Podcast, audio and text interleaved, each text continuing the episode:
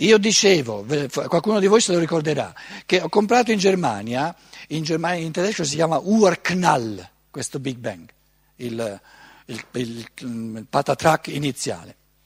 Due o tre libricini, libri sul, sul Big Bang, no? Ve l'ho detto, mi pare una volta. Li ho letti una volta, due volte, tre volte. All'improvviso ho detto, ma io non avevo mai saputo di essere la persona più scema di questo mondo. C'è un sacco di gente che legge, dice che lo capisce, io non ci capisco nulla. L'ho letto un'altra volta, non ci capivo nulla. A quel punto lì io mi, ho capito che non c'è la distinzione tra percezione e concetto e quindi non si può capire. O ci credi o non ci credi. E allora mi sono detto è un dogma. La teoria del Big Bang è un dogma, perché non c'è distinzione tra percezione e concetto.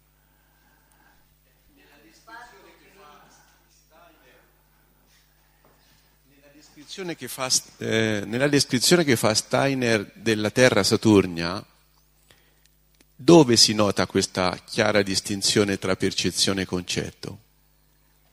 Dove tu dici questo elemento non può essere un concetto, lo puoi soltanto percepire.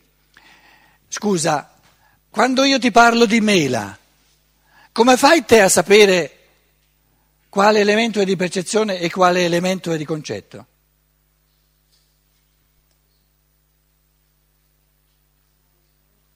è una qualità del tuo pensiero, no? Capito? Quando, quando, noi parliamo di mela, lui ha detto come faccio io a, a distinguere nella descrizione che Steiner fa della, del primo stadio della terra. Eh. No, è lo stesso. Sì. Io, io. E io non imparo a memoria le frasi che dico, scusa. Com'è? No, lei voleva sapere la prima frase che ho detto prima di arrivare alla mela, non lo so più. Allora, prendo l'analogia della mela e gli dico, no, gli dico a lui, è tale e quale come se tu chiedessi come faccio a sapere, quando uno mi parla di mela, che cosa è il lato di, se c'è un lato di percezione o un lato di concetto o se invece non c'è una distinzione. Lo sai o non lo sai? Devo sperimentare. Lo devo poter sperimentare io. E nessuno te lo può dire dal di fuori. Allora, quindi praticamente io sto dicendo, io non sto dicendo è così, io sto dicendo, no, è una specie di testimonianza. Leggo una volta, due volte, tre volte, un libro due, sul, sul, sul, Big Bang e non ci capisco nulla e mi pare di capire che non, ci, non capisco nulla perché non c'è nessuna distinzione tra percezione e concetto. Leggo invece Steiner, però parlo di me, io non posso parlare di te. La sua descrizione di, di, della Terra Saturnia continuamente mi, mi, eh, mi è possibile distinguere questa è percezione e questo è concetto. Però un altro che legge la stessa cosa può darsi che faccia un'altra esperienza, capito? E allora per me è convincente l'affermazione che dice Steiner può descrivere soltanto in base a percezione. Quindi mi convinco leggendo, pensandoci, certo. che lui de- deve aver percepito. Sì, non può parlare in questo modo dell'inizio dell'evoluzione della Terra se sì. non ci fosse la percezione. Se fosse pura, pura speculazione non potrebbe parlare in questo modo. Quindi anch'io potrei farla questa esperienza. Certo, perché sono un pensante, perché sono un essere umano che ha a disposizione la percezione e ha a disposizione il pensare, è la definizione dell'essere umano. Allora mi dico, se invece nell'altro caso del Big Bang non capisco nulla, deve essere il fatto che non, si, non c'è distinzione tra percezione e concetto.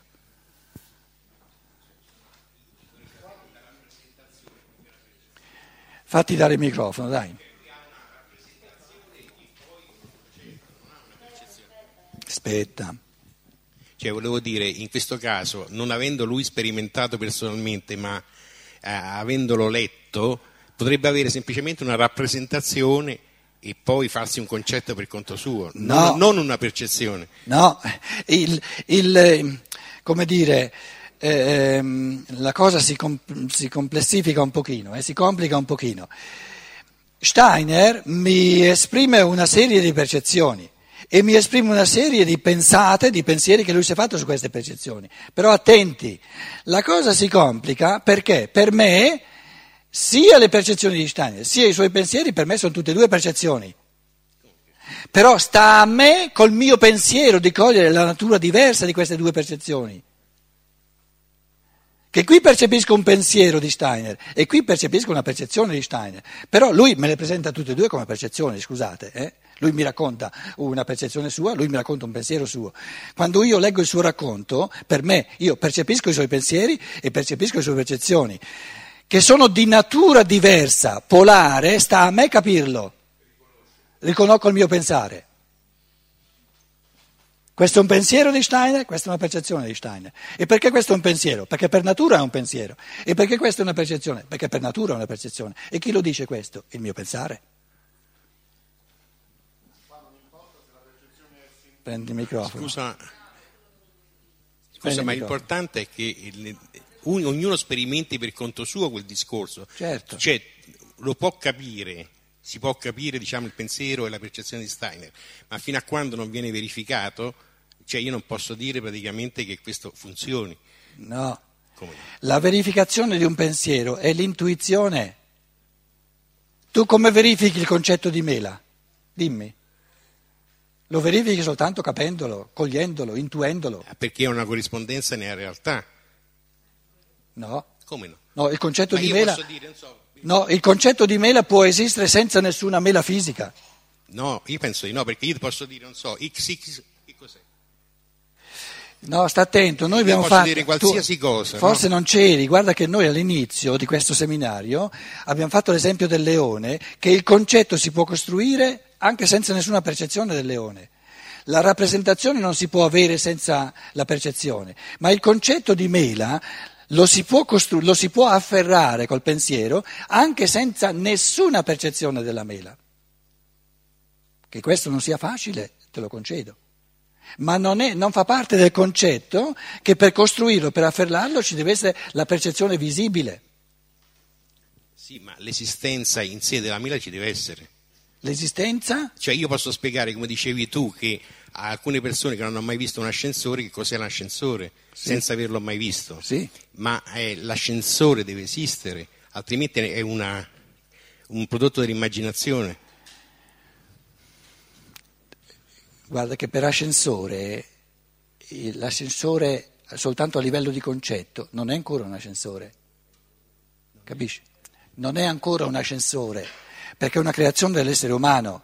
Invece la mela, non ancora diventata fisica, è completa. Questa è la differenza.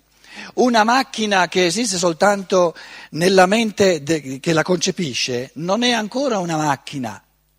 Invece la mela che esiste ne- nella mente del Logos è pienamente una mela. Questa è la differenza.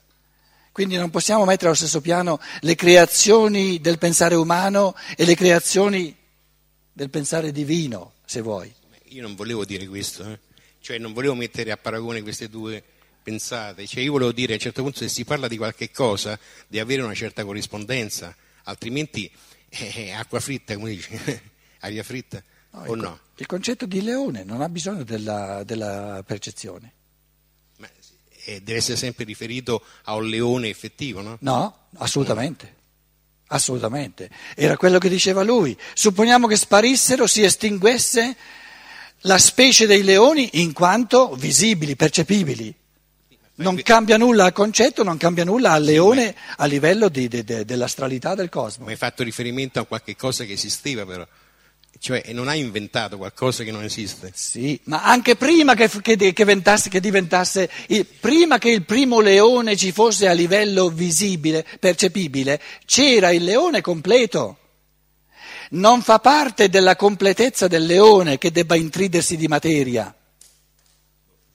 Invece fa parte della completezza di una macchina che deve essere fatta di materia. Questa è la differenza. Perché è una creazione dell'uomo.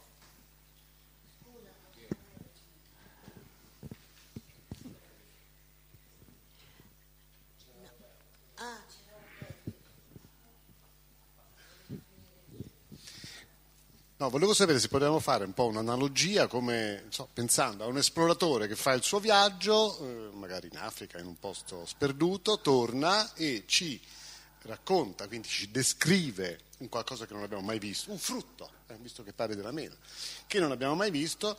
Ecco, mi chiedevo, possiamo fare lo stesso riflessione che hai fatto tu? Cioè, se, se distinguiamo in ciò che descrive eh, la parte della sua percezione, e la parte del concetto, possiamo dire, diciamo così, capire che lui ha avuto una percezione? Sì, Ecco, non so se si può sì sta- ma sta attento che lui ci aveva portato totalmente fuori. Tu adesso ci hai riportato nel campo di qualcosa che fa la natura, Sì, capito? E io gli ho detto, guarda che quando l'uomo fa qualcosa è un altro capitolo, un altro registro, capito? Quindi la nostra possibilità di distinguere sta nel fatto che noi, che il pensare, ha la capacità di distinguere ciò che è questo frutto, no? come tutti i frutti, nella mente divina, quindi nell'etericità del cosmo, come corrente eterica, no?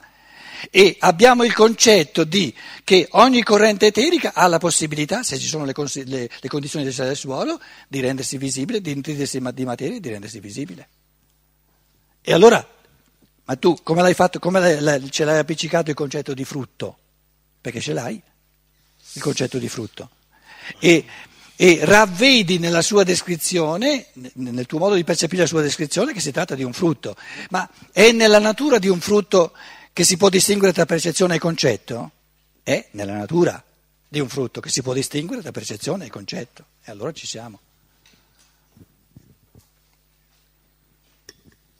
No, io credo di aver capito la perplessità di Enzo, cioè è perfettamente esatto ciò che tu hai detto, che il concetto del leone esiste indipendentemente dal leone manifestatosi nella maniera, nel, intrisosi, nel- nel mondo intri- fisico intrisosi di materia. intriso di materia e per cui è possibile creare questo concetto indipendentemente dall'esistenza fisica del leone.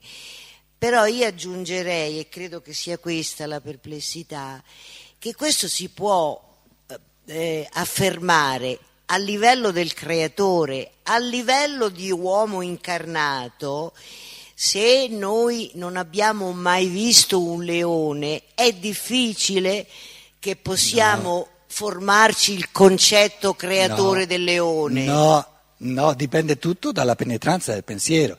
Quello che tu dici, che tu vuoi dire è Cioè, un'altra voglio cosa. dire, scusa, finisco. Abbiamo evidenziato quali sono le caratteristiche, per esempio, del leone, che c'è il perfetto equilibrio tra il sistema ritmico e il sistema neurosensoriale e il sistema metabolico che sta nel, nel sistema ritmico. Ma se uno non, ha- non l'ha mai constatato, come se l'inventa se non è il creatore? Bisogna essere arrivati a un livello di creazione. Tanto è vero che tutti quelli che l'hanno constatato, no, hanno avuto la percezione, di questo concetto non hanno capito mai nulla. Vedi? Quello che tu vuoi dire è un'altra cosa. Tu vuoi dire che è molto difficile, anzi impossibile farsi una rappresentazione del leone. No, no, no. Certo, ma è questo No, che vuoi dire. è un altro discorso. No, il- sta attenta, sta attenta, sta attenta. No, Io no, inve- io parlo di concetto, Sì, non di d'accordo, allora io ti dico, aver percepito il leone è un ostacolo a costruire il concetto puro anziché un aiuto. Perché la percezione si pone talmente irruente che ti preclude la via a un concetto puro. Ma come? Ho capito, Ma come? Pietro, il concetto ma allora di leone, dire che sono il io concetto, che ho creato il leone. il concetto il puro di leone ha creato il logos, non io. Com'è? Cioè, stando a questa affermazione, se io sono in grado, senza avere mai avuto nessuna, eh, nessuna osservazione di queste leggi che governano quella specie animale, che poi non è solo il leone, sono tutti felini, eccetera, io dovrei essere un, un creatore ab inizio, perché se no al nostro livello non credo che ci sia nessuno in grado di concepire un concetto, un pensiero così creatore. Ma no, ma guarda che tu stai parlando della percezione Tu stai parlando di uno Steiner che ti descrive il concetto di leone, te lo, come dire, te lo espone frammento per frammento, elemento per elemento.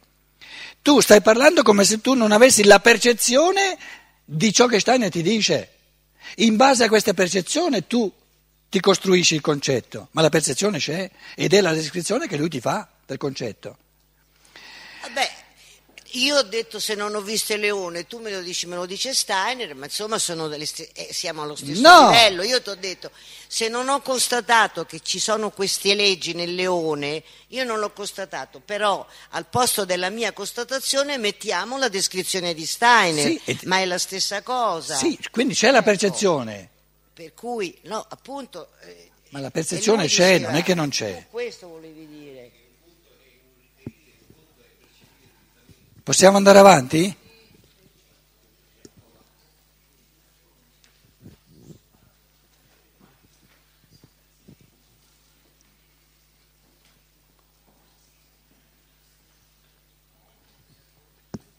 Non so se contributo rispetto a quello che hai detto prima te, se il concetto non c'è.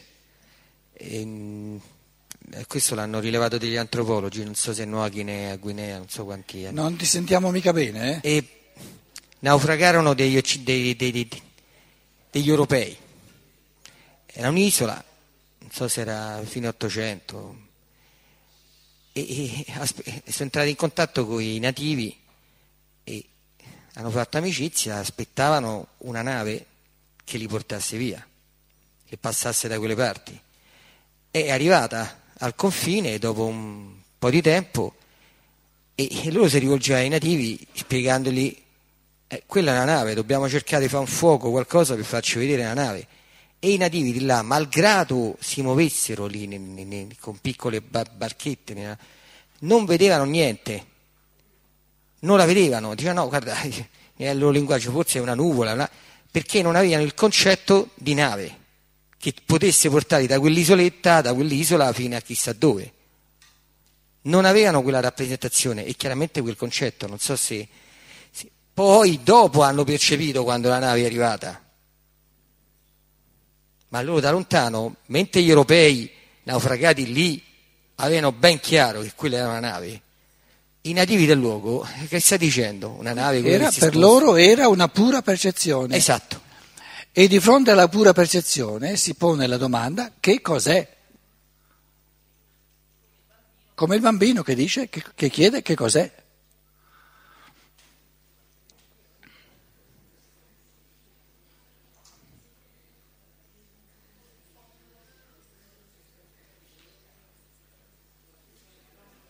Allora, portiamo a termine il 4, eh, diciamo, Dubois-Raymond è d'opinione che gli impercepibili atomi della materia producono con la loro posizione e col loro moto sensazione e sentimento per venire poi alla conclusione che noi non potremo mai spiegarci in modo soddisfacente come avvenga che materia e moto, geni e la loro mescolanza, i loro mo- movimenti, producano sensazione e sentimento, o addirittura fenomeni di coscienza, pensieri, perché, citazione, è e rimarrà sempre incomprensibile come ad un certo numero di atomi di carbonio, idrogeno, azoto, ossigeno, noi diremmo oggi un certo numero di geni, non sia indifferente la posizione relativa il movimento reciproco che essi hanno, che avevano e che avranno.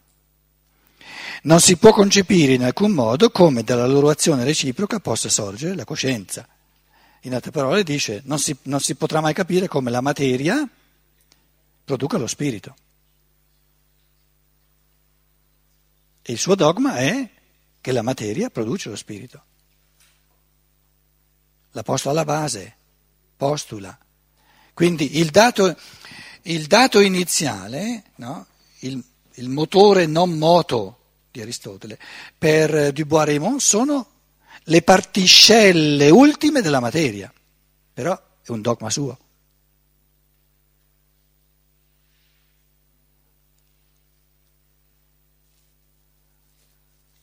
Si possono percepire le particelle ultime? si possono percepire cose piccole, piccole, piccole, sempre più piccole. Che siano le particelle ultime è un concetto. E questo concetto non lo si può percepire, lo forma il pensiero. Quindi Dubois-Raymond non si accorge che lui passa da una percezione, anche se ipotetica, perché questi a livello di atomi non lo percepisce, passa al concetto che dice questi devono essere, sono l'origine di tutto quello che c'è, con, con la loro posizione, con la loro forma, la loro posizione e il loro movimento, il loro moto. Lo dice lui.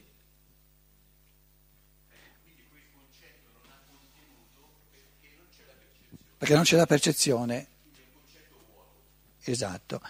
L'altra ipotesi fondamentale dice il, la prima origine in assoluto che non ha bisogno di spiegazione perché è eternamente oppure non c'è, è lo spirito che pensa.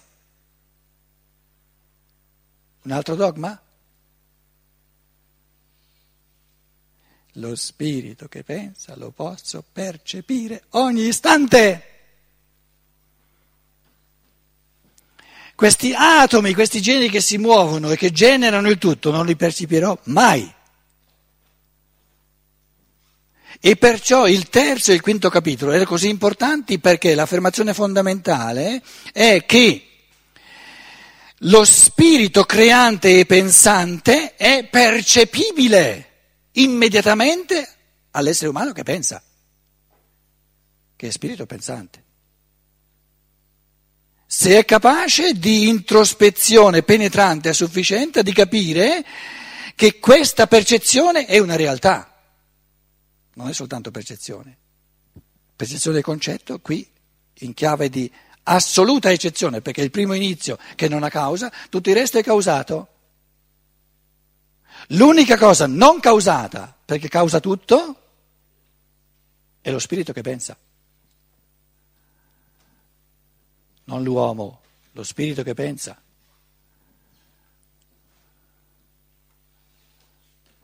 L'uomo in quanto spirito che pensa, può anche omettere di pensare, può anche dormire.